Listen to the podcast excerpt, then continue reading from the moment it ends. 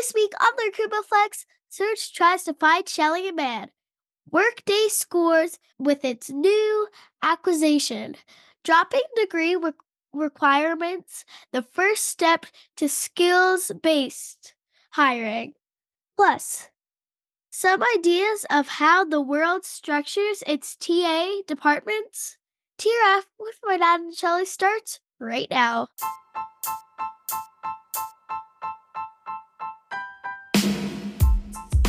Welcome to the Recruitment Flex with Serge and Shelly. I'm Serge. And I'm Shelly. And we talk all things recruitment starting right now.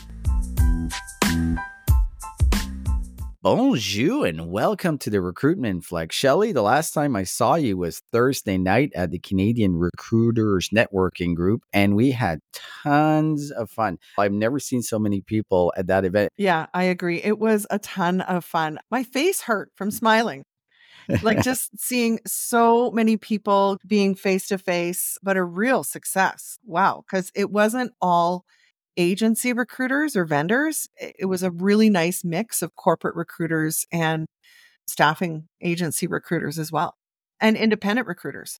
Yeah, kudos to Will Van Middendorp, who did an amazing job, uh, always does. Love that he gets us across the country together in each market. A lot of fun. And so I was the speaker. Yes, spotlight was on you, Serge.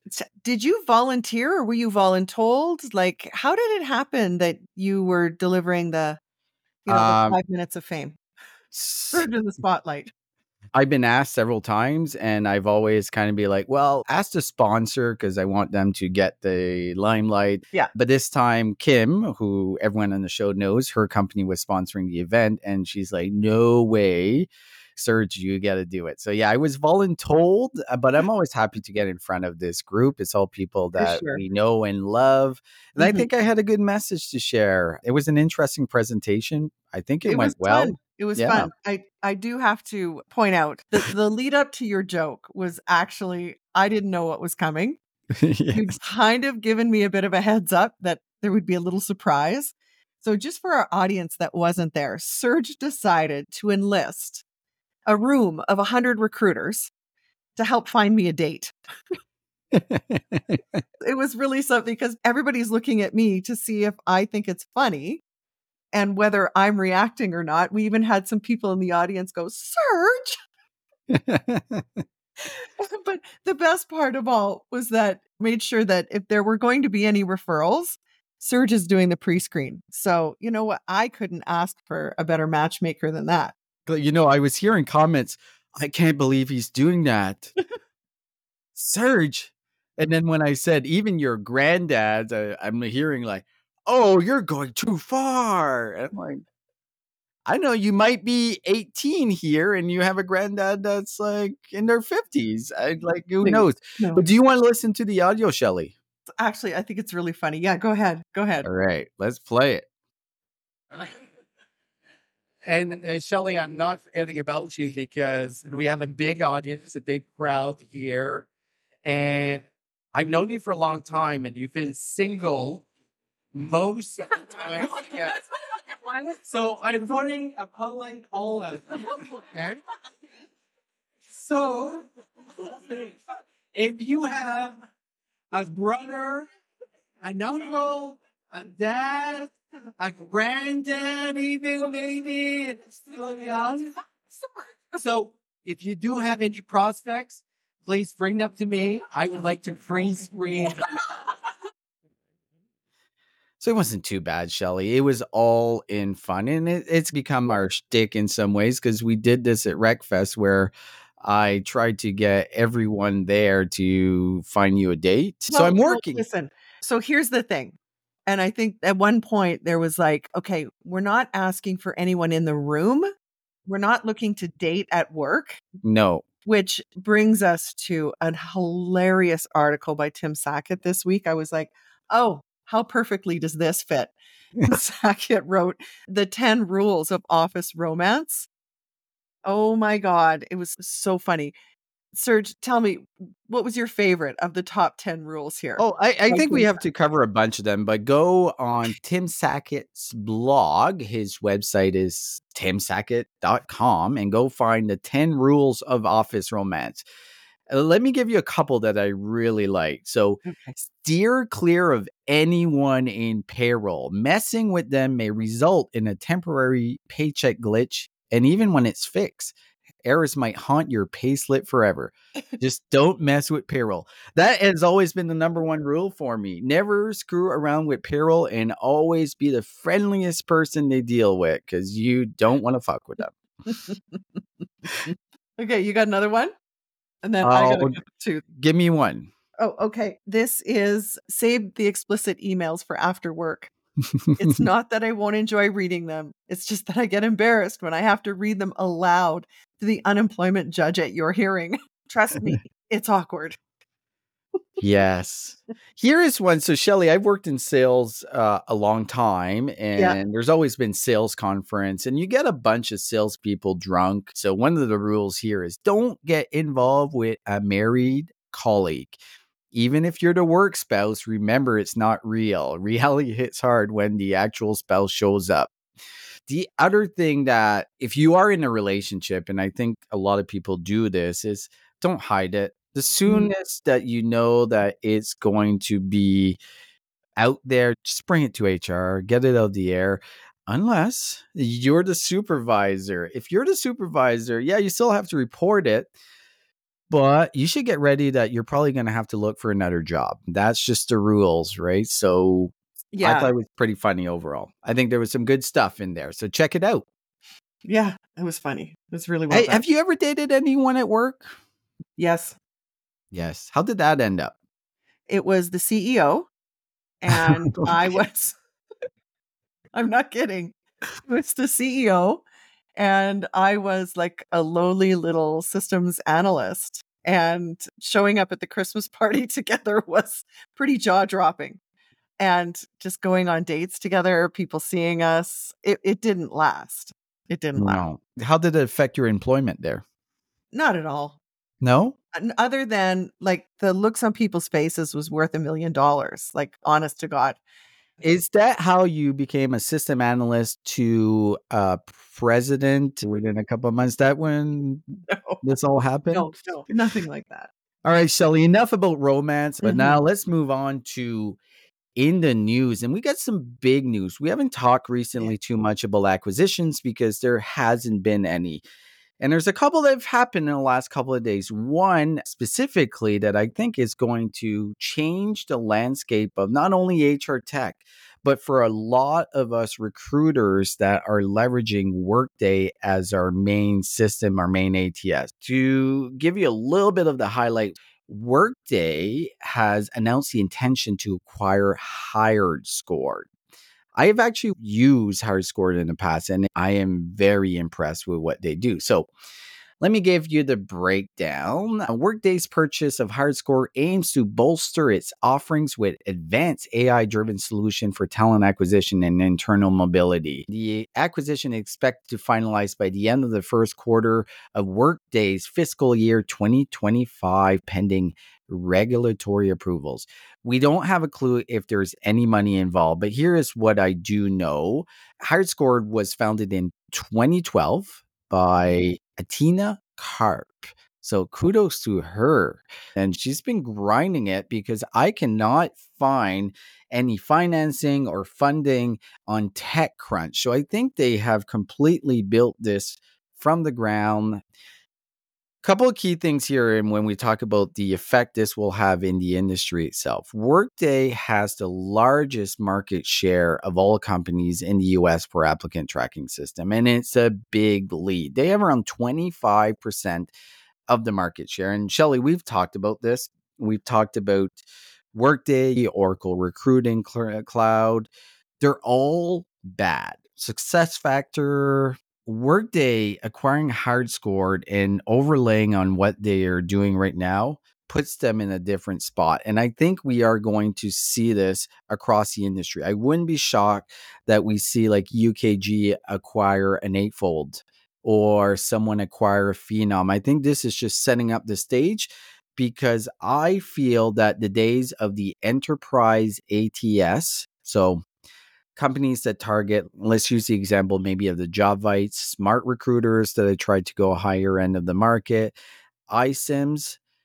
the Workdays of the world are coming for you even more aggressively than they have because they have market share. I think we're going to see a lot of these disappear. There's a lot of rumors out there with ATS players in general of them being acquired or being sold. Have you ever heard of HiredScore, Shelly? I've heard of them, but unlike you, I've not had any opportunity to take them for a test drive or anything. Yeah. What's exciting about this is HiredScore's use of AI. And when you think about the use of AI inside a closed environment, specifically if you're already on Workday Yeah. and you're going to layer in something like HiredScore, you can look at not just external, but internal talent. So when they talk about talent mobility, this is giving you an advanced tool to take a look at the actual scores because, like we talked about last week, how are you ever going to figure out a quality of hire? This Yeah. is how. If you've got a HiredScore product over top of Workday, then you know what the performance scores have been. You know what training employees have successfully completed. So, this is a really smart move. And I think it's a really exciting time to watch what the other big players are going to do in this field. And HiredScore is built on AI and it is not just the applicant tracking system part. I think that's what's exciting for me is both the internal database as well as the applicant tracking. So, Shelly, I think you're right. I think the consolidation of these brands acquiring really good technology is going to be a big push that we're going to see in 2024. They see how important it is and they realize that what they've built is great for enterprise in the sense of transferring information from departments to departments, getting the employees' information. But we know how bad Workday's ATS has been. It still doesn't solve the problem of the initial application, which is still really bad with Workday. But as we had JobSync a couple of months ago, talking about the integration of JobSync into Workday, leveraging Indeed in that sense, factors, I think it's going to make a big, big difference. So it is a mm-hmm. big transaction, and I think we'll see more in the coming weeks. There was another big transaction that just happened, Shelly, as well. I don't have as much detail, but we've all heard of the company Deel. Mm. So Deel announced on Wednesday that it has acquired German-based people enablement platform Zavvy, Z A V Y. So I think that's Zavvy. It's estimated to be around $20 million. So a pretty small transaction. But if you look at Deel, who has been the unicorn in this space with a valuation of over $2 billion, they are setting themselves up to compete against the big dogs like Workday. So couple of big transactions there, Shelly. Let's keep an eye on it. Mhm. What else is in the news? So, closer to home, as far Yeah. as what's in the news, is something I was so pleased to see. As of February 15th, 2024, here in Canada, students who are graduating with a master's degree or a PhD will receive a three year work permit. If you go in our back catalog, you'll hear me talking often about the fact that we should follow suit with other countries Yeah. where if the students have obviously the language skills to complete a master's or PhD, we need to find a way to keep them in the country. Because, yes, we need labor. Yes, we have shortages in trades and skills, but we also need a future of well educated and locally educated. So, find a way to keep them in the country. This is really good news. And these are master's degree programs. There is a list of designated educational institutions. It's not the strip mall, sign up here and you can get a, a certificate in dog grooming. No, these are from designated institutions. And it is incumbent upon the student to ensure that the institution you're going to is on this list. It's a degree program anywhere from eight months to two years Hmm. for a PhD or master's. Shelly, I, I was really surprised that we weren't doing this already. I'm not very well versed in this space, but it makes sense. Like they either got their PhD or their master's. Isn't that the type of talent that we want to keep in the country and keep Hmm. employed here? So Hmm. kudos to the government. I think it makes a lot of sense. Yeah. Good news. Good news. Yeah. Let's jump into the tip of the week, Shelly. You bet. So, the tip of the week, of course, is brought to you by Plum. Mm. Plum knows that when people flourish, businesses thrive. Using science backed insights, Plum aligns human potential with job needs, allowing you to build high performing teams from a single platform. Ideal for improving hiring choices, identifying future leaders, and offering personalized career advice. Plum supports the entire employee journey from hire to retire. Discover more at plum.io. So, my tip of the week no is a good answer because it is an answer. My tip of the week was inspired by this week's candidate experience research. And what they reported is when candidates still feel positive towards your company, even if they didn't get the job. Their research this year shows that 30% of people that responded to their benchmark survey say that they would still be extremely likely to refer, yet nearly 90% of those people didn't get the job. And so there are stages in the process where telling a candidate the answer is no, you didn't get the job is good. I would say first would be within the first three days after somebody's applied to get a response that says, We've read your resume, we're moving forward with other candidates. Just let people know because we know candidates apply to more than one job. So saying no means they can move on. The other is within one day after an interview. Even the pre screen, any form of interview where you've spoken to somebody at the company, within one day, you should be back to them to say, no, we're moving forward with other candidates. And the other is within one day of somebody who's gone through multiple interviews and you've made a decision. Once you've got the offer extended and accepted, you should be within one day calling back the unsuccessfuls and letting them know that the answer is no. Very good tip. I'm not going to disagree with anything there. It's really challenging, and I get that, especially when you're getting thousands of applicants and you're dealing with multiple recs. But think about how the candidate will feel after the fact of just knowing that's all they're looking for. I'm a big believer in telling them exactly where they stand, as long as I don't have to give them any particular feedback or specific feedback. we all live in fear, right? We all live in fear.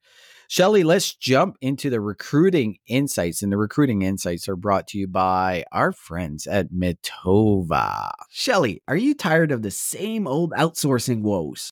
Well, say hello to nearshoring. It's like outsourcing, but closer, and it won't make you pull your hair out. Picture this top notch IT talent from Latin America. Many Latin American IT professionals have strong English language skills and even live in the same time zone, so no more midnight conference calls. Hallelujah. Plus, Latin America's growing tech ecosystem, strong educational institutions, and a pool of skilled IT professionals make it the perfect region for recruiting talent. I have the perfect company that does this. The company's name is Mitova. They have local experts who handle everything from recruiting to HR support. So, why settle for the same old outsourcing blues when you can have the nearshoring party uh, with Mitova? Look them up at mitova.com and let's get the fiesta started. Shelly, we've been talking about skill based hiring for a long time. And mm-hmm. recently I got my hands on a report from Harvard Business School and the Burning Glass Institute. Talk about top line credible institute when it comes to research. And they released a very interesting report on the progress of skill based hiring. So before we go a little bit deeper, I, I want to give everyone a definition of skill based hiring because there's multiple out there and it's something that we're hearing a lot. But what does it actually mean? So, skill based hiring refers to the practice of employers setting specific skills or competency requirements or targets. Skills and competencies may be cognitive or other professional skills, often commonly called soft skills. So, Shelly, there was a lot of juicy, juicy tidbits in this report. But are we actually doing skill based hiring? Are there organizations that are really driving this? And how do you measure this? And they took an interesting approach. The first thing they really looked at was employers that have traditionally used college degrees as a proxy for assessing candidates' foundational skills and general capabilities. But let's put this in perspective 60% of Americans don't have a university or college degree. And the numbers are not that far off here in Canada, a little bit higher in Europe. If you are putting the requirements, you're alienating 60% of people that you could actually target. So they took this research and they actually went from 2014 to 2023. And the first thing they did see a significant increase in degree requirement removals. There was almost a fourfold increase in the annual numbers of job roles dropping degree requirements. Definitely, it's showing a shift in the employer practice. But in doing that, what's happened is there's been minimal changes in the hiring patterns. They remove the requirement for a college or university degree, but the behaviors within the organization has not changed at all, right? Because the hiring manager is still getting applicants. They're probably getting a lot of applicants, and they're leveraging what they've done in the past as a proxy in their mind of success is do they have a degree? So as they're filtering through these candidates, they're still going aggressively after the ones that have a degree compared to the ones that haven't what I found interesting, basically came in three different categories, right? So some, we'll call them the leaders, they made significant changes overall in their hiring practice. And they also saw a fairly significant change in their workforce composition. Then there's the folks, and this is the majority that talk about in name only. They changed a little bit of things. They dropped the degree requirement, but they didn't change any of their practice, and the results are very clear. And then 17% that actually were backsliders. They had the initial change, a little bit of good progress, then they went the other way. So, Shelly, what is the biggest challenge here? Because some organizations are taking it seriously. Dropping the degree requirement is the first step. I know it's still early, but what, what's your overall thoughts here? So, what surprised me was they tracked this from 2014 to 2023. So, almost 10 years. And so, I think we need to take a little bit of a step back to when the labor market was a lot tighter. Yeah. And so, if we look at the ebb and flow over the years, when you have more applicants, then you need to find a way to filter people out. Yeah. Right. And they were using the university degree as a way of doing that. Then the labor market got extremely competitive and tight, more in favor of the job seeker, and they needed to open up their aperture. But they've gone back. So it it actually is reflective of what's happening in the labor market right mm. now. So we've moved back to more of an employer's market yeah. and old habits die hard. Quite honestly, it's really the simplest and easiest way. And what I didn't find that surprising was the companies, how they put it in name only. So all they did was they actually removed from the job posting that this job requires a university degree, but who they ended up interviewing and hiring were all those who had degrees. So it's really not had the effect that everyone thought it would. If you're having the conversation with your hiring managers, but you know what? If you're trying to fill one job and you've got 300 applicants, what are you going to do? Mm. And so they know nothing else. And in the absence of using any sort of technology to help you, you're hooped. If you're honestly expecting somebody to read through 350 applicants, like it's not realistic. No, it's not realistic. And this is a very simple step in skill based hiring, right? Like just dropping the degree requirement. And I understand why they did it. How do you measure it? It's a very small part of actual hiring, right? Just the degree requirement. If you look at what it means to dig in deeper and Mm. skill, you are going to need technology. You are going to need assessment. You are going to have to do a really deep dive as an organization to figure out what those skills are and Mhm. how you measure them. So this was very basic, but it gives us a picture because in that time frame, they measured the impact of doing this, right? And it was basically non-existent. So 0.14% increase in incremental hiring of people without a degree. So that's basically 97,000 workers out of 77 million in that time frame. So almost no change. But Shelly, we're getting into a space that I know we talk a lot about skill based hiring, and I know there's tons of great companies that are doing really cool stuff that are actually bringing us closer. I am still heavily doubting HR and talent acquisition and hiring managers what they actually, if they're actually on board with this. Mm. Because from the outside, if I'm a hiring manager, this seems really complex, right? Like I'm used to looking at resume. Oh, they seem good. I'll interview them. I hire them or I don't hire them. Looking at hiring in a completely different way without clear guidelines, a plan, a strategy is something that's going to be impossible for a lot of organization to execute on it. The resume is not going away anytime soon, in my opinion. Excellent points. All right. Do you want to move on to the next recruitment insight? Okay. Just diving a little bit deeper into, I think, the 86 pages. I did. I read it. You read all of it? Can- yeah, the Global Candidate Experience Benchmark Report. What I love about this particular report, yes, it's candidate experience, but I love how consistent they have been for so many years. Mm. So you can begin to identify trends. And it is truly global, looking at the things that we are interested in Yeah. talent acquisition. I pulled from North America, Europe, Asia Pacific, as well as Latin America, just what talent acquisition operational models are and how they've changed. And this is a snapshot of the last five years. And it talks about the centralized recruitment model, meaning you've got dedicated recruiters, recruitment org structure, and a budget. So that's how they define centralized. Mm-hmm. Decentralized is when they may be dedicated recruiters, but they are actually embedded in the business versus part of a TA team, center of excellence type of idea. Outsourced being like an RPO, a combination of centralized and outsourced, or a combination of decentralized and outsourced. So, what's super cool is when you take a look at the five year snapshot and see which way things are trending in different countries around the world.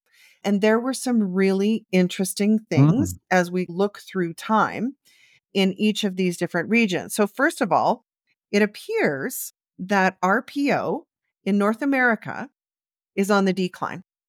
What we saw in 2019 was 19% of organizations were using RPO. And as of 2023, it was 3%. Fascinating, hey? Who'd have known? I have a hard time believing it, to be honest. And when we say outsource, it also includes like HRO and third mm-hmm. party vendors, but mm-hmm. Mhm. that's a massive number. First of all, that 19% eh, only four years ago and it's dropped to 3%.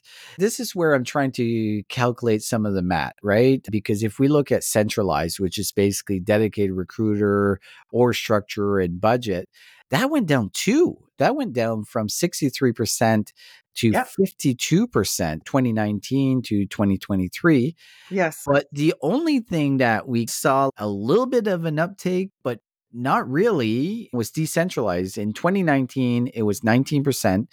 Then in 2022, it was 11%. Then it jumped back to 19%. I don't know where all these North things- America. Yeah. This is just North America. And Yeah. Yeah. So, on that same note, when we look at Europe, so let's just stay here on the same topic of being decentralized. That's when your recruiters are embedded in the business. In 2019, it was 13%. And by 2023, it's at 33. Mm, So, in five years, it's gone from 13% to 33% of organizations who have a decentralized model. And we've seen a huge drop, again, talking about Europe and a centralized model, like a center of excellence model, it was 61% of companies in 2022. And in 23, it's 33%. So it appears that in North America, it's pretty much stabilized Hmm. over the last number of years. A little bit of a drop, but a big drop in Europe. I thought that was fascinating. It seems that Asia Pacific pretty steady over the last 5 years. Not a lot of changes in No. any of these categories at all. Like 1 percentage point differences.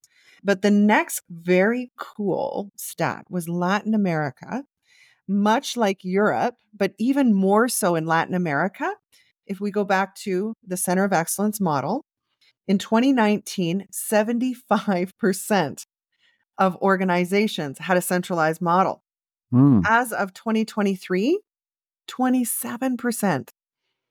And in my experience, there's this usually a seven year cycle. This is clearly showing evidence that it's a five year cycle where organizations they'll have the center of excellence and then they'll be like no i want recruiters directly embedded in the business and yeah So I think this will be an opportunity to dig in deeper because we don't talk a lot about Latin America at all. We will have Miriam from our friends at Mitova joining us in the next coming months.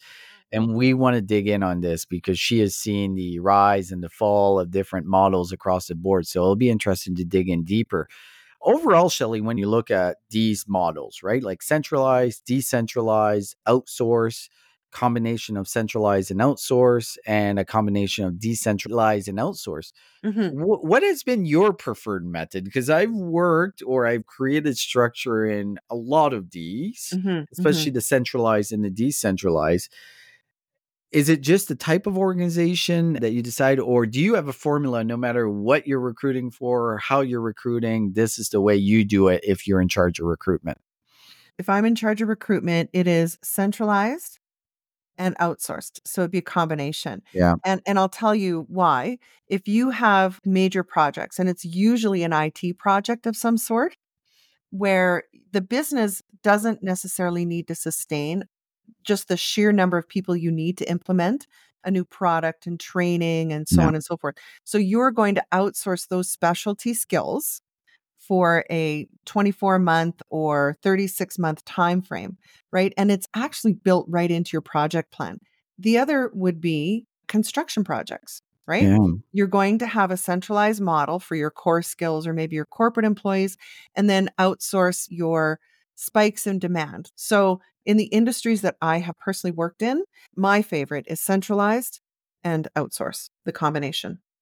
Is there any cases that decentralized work? Because if you look at the big organizations like the Amazon and Mhm. that scope, that's Mhm. generally the model they have. They have particular line of talent acquisition for projects or divisions, and it seems to work really well for them. But is there any other example that decentralized could work well?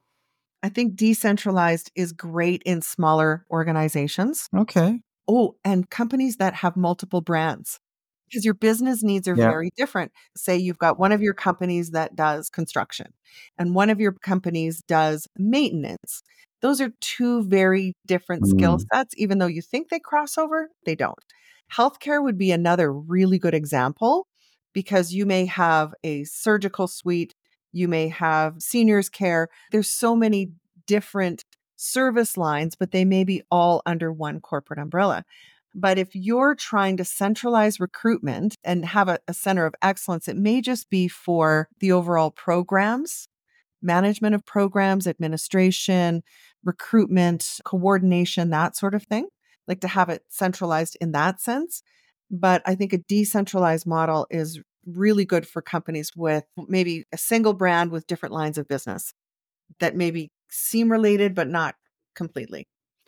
Uh, Yeah, really good point. I wasn't thinking about the multiple brands and obviously it different needs. Your recruitment marketing is different. There's a lot of things that are different in that case. Obviously, you can still leverage the infrastructure in a lot of ways. So, Shelly, we've got a lot going on. In a couple of weeks, March 11, we're going to be in Montreal with our friends at Hiring Branch doing a workshop on demystifying skill based hiring and how to leverage AI in doing it. We are digging deep, and there is a fun exercise. And you probably have seen maybe my LinkedIn post of Shelly versus the robot, because we're doing a test where basically I'm getting assessed by a robot. And when I say robot, it's Hiring Branch's tool and Shelly is going to assess exactly the same thing, and we're going to see what the results are. My money is on the robot doing a better job than Shelly, but I guess we'll see. But Shelly, we have two more spots open. And if Yep. you are a flight away, reach out to Bet or reach out to myself or Shelly directly. We love to have you there, especially with the crowd that is going to be there because we got some of the biggest brands in Canada are going to be in this room.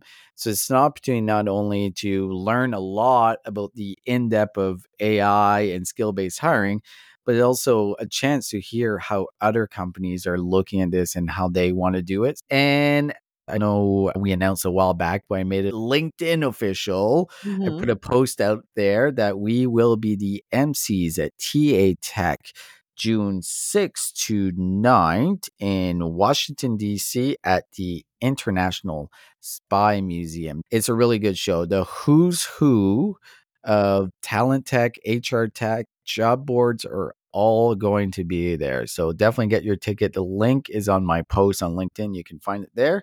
Shelly, anything else that I'm missing?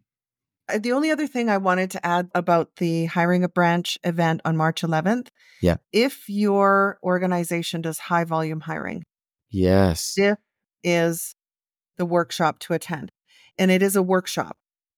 This is a opportunity to hear what other organizations are doing, but most specifically, high volume hiring is the focus.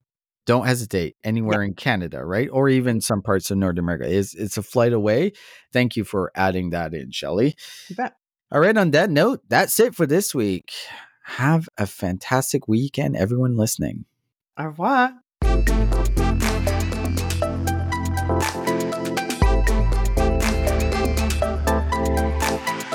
Shelly, let's face it, texting candidates is the easiest way to hire quicker today.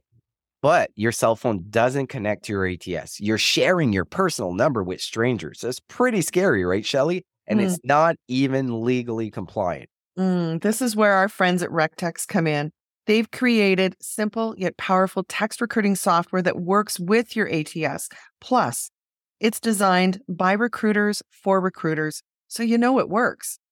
To learn more and book a demo, visit www.rectxt.com, mention the recruitment flex, and get 10% off annual plans.